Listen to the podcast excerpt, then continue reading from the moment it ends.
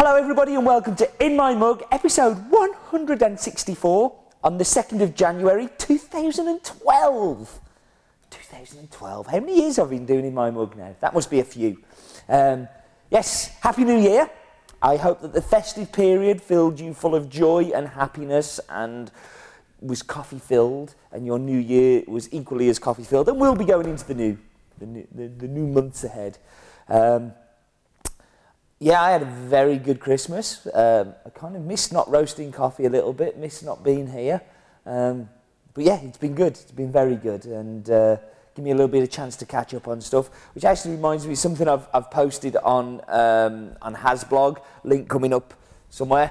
Um, I did a top, uh, top 10 coffees of 2011, um, which I really enjoyed compiling actually, really enjoyed putting together. So I hope you will find some time to go and watch that. Um, yeah, a little bit of fun. Uh, I can't, I actually disagree with it already, but yeah, I guess that's the thing with these kind of uh, top tens that you can constantly change. And we had so many amazing coffees last year, it, it, it, it's tough.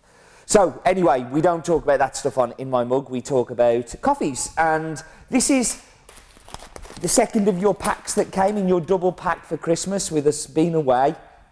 And this one is an espresso blend. Now, as I said last week, for me, filter coffee really works well at Christmas time. I kind of sit down after the meal, have a lovely brewed coffee, be it a Vacpot or a Chemex, um, and just really enjoy those flavours. But New Year, New Year's morning, I want a bit of zing, I want a bit of zap, I want a bit of, you know, a bit of grunt in my coffee. Um, and also, it's kind of a nice chance to have some milk as well and have cappuccino and, and, and, and enjoy it that way. So uh, it seemed to be good to do these this way round. So this year's uh, Christmas espresso blend has been by far the most popular espresso Christmas blend we've ever done. Uh, I have never had so much positive feedback about one coffee. Um, I'd been thinking about it for a long time. I actually bought one of the components, the El Salvador El Borbollon. Um, I bought that back in August for this. I, that sure it needed to go in there. Um, it seemed such a good fit for it. And I don't think we've ever done El Borbollon on in my mug. Um, it's a coffee that I really like, owned by my friend Eduardo, um, who uh, has a mill, which is El Borbollon, and this is a couple of farms from that he owns from the surrounding area in the Apaneca mountain regions of El Salvador and he comes together with this great coffee. Has done exceptionally well in the past on Cup of Excellence um, and always, always cups beautifully. It is a very, very fine, fine coffee. And they're very, very fine millers as well. They do an, an, an ace job. Um, so yeah, I bought that back back then. The next part that went into it was the Indian Balmaadi. Now this is the pulp natural one. Now what I was looking for with these two coffees, um, lots and lots of sweetness, lots and lots of chocolate, caramel, kind of smooth, thick mouth feel, very gloopy, very fine coffees. I mean, uh, Balmaadis are very, very expensive. Um, and I put 30% in here, and we probably lost money because of that, because it is such an expensive coffee. Um, but I think it really brought something to the blend. It brought that extra level of chocolatiness. It, it almost does Brazil better than Brazil does Brazil in this chocolate smooth, beautiful, beautiful coffee. So that went in there. But those two sweet coffees together, I wanted something with a little bit of a zing, a little bit of a zap, a little bit of a citrus, a little bit of mm. Uh, and we went with the Kenya Kiri, which is a, a Peaberry varietal, um, one of the four Kenyas that we've had this year. And I think probably one of the best Kenyas we've ever stocked. Um, I kind of hark back to the days where we had the Gethumbwini Peaberry, but I'm not sure if it was just so good then because everything else was, you know, everything was improving. But for me, the Kiri is equally as as good as that one for sure, um, if not a little bit better.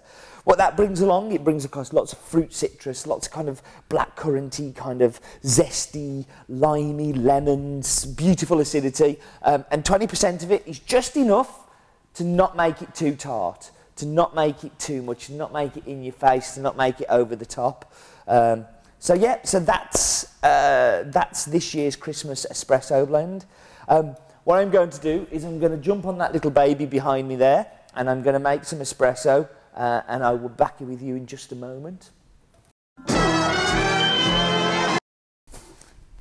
Right, so I am back, and I have two drinks here. Um, I've just gone for espresso and cappuccino.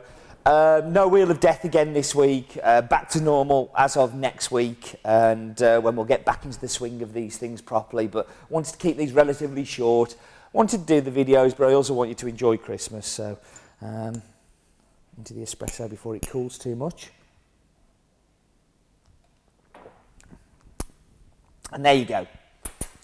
Beautiful, beautiful big base. So sweetness, sticky, caramel is big time in there. and I mean, big time. Um, sweet chocolate, you know, very kind of melted chocolate mouthfeel because of the thickness of the, the mouthfeel on it.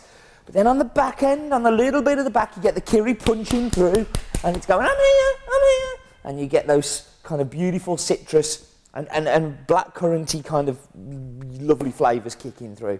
Um, I really like that as an espresso. I can see why we've got so much positive stuff back from it. Um, I do think it's the best Christmas blend we've done. So into the into the milk.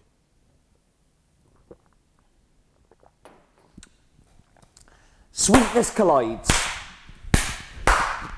So you've got sweetness of the milk, sweetness of the chocolate, sweetness of the caramel, all comes together. But again, a little, a little bit of shoulder, you get the beautiful uh, acidity come through. Not so much citrus and not so much blackcurrant in milk. It kind of dulls it down a little bit, but you still know that acidity is there, and you get it on the sides of the tongue.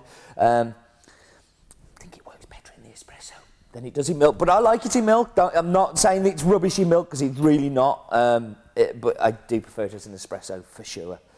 Right, keeping these sweet, short, sweet, to the point, succinct, rambling, shut up. Life is too short for bad coffee.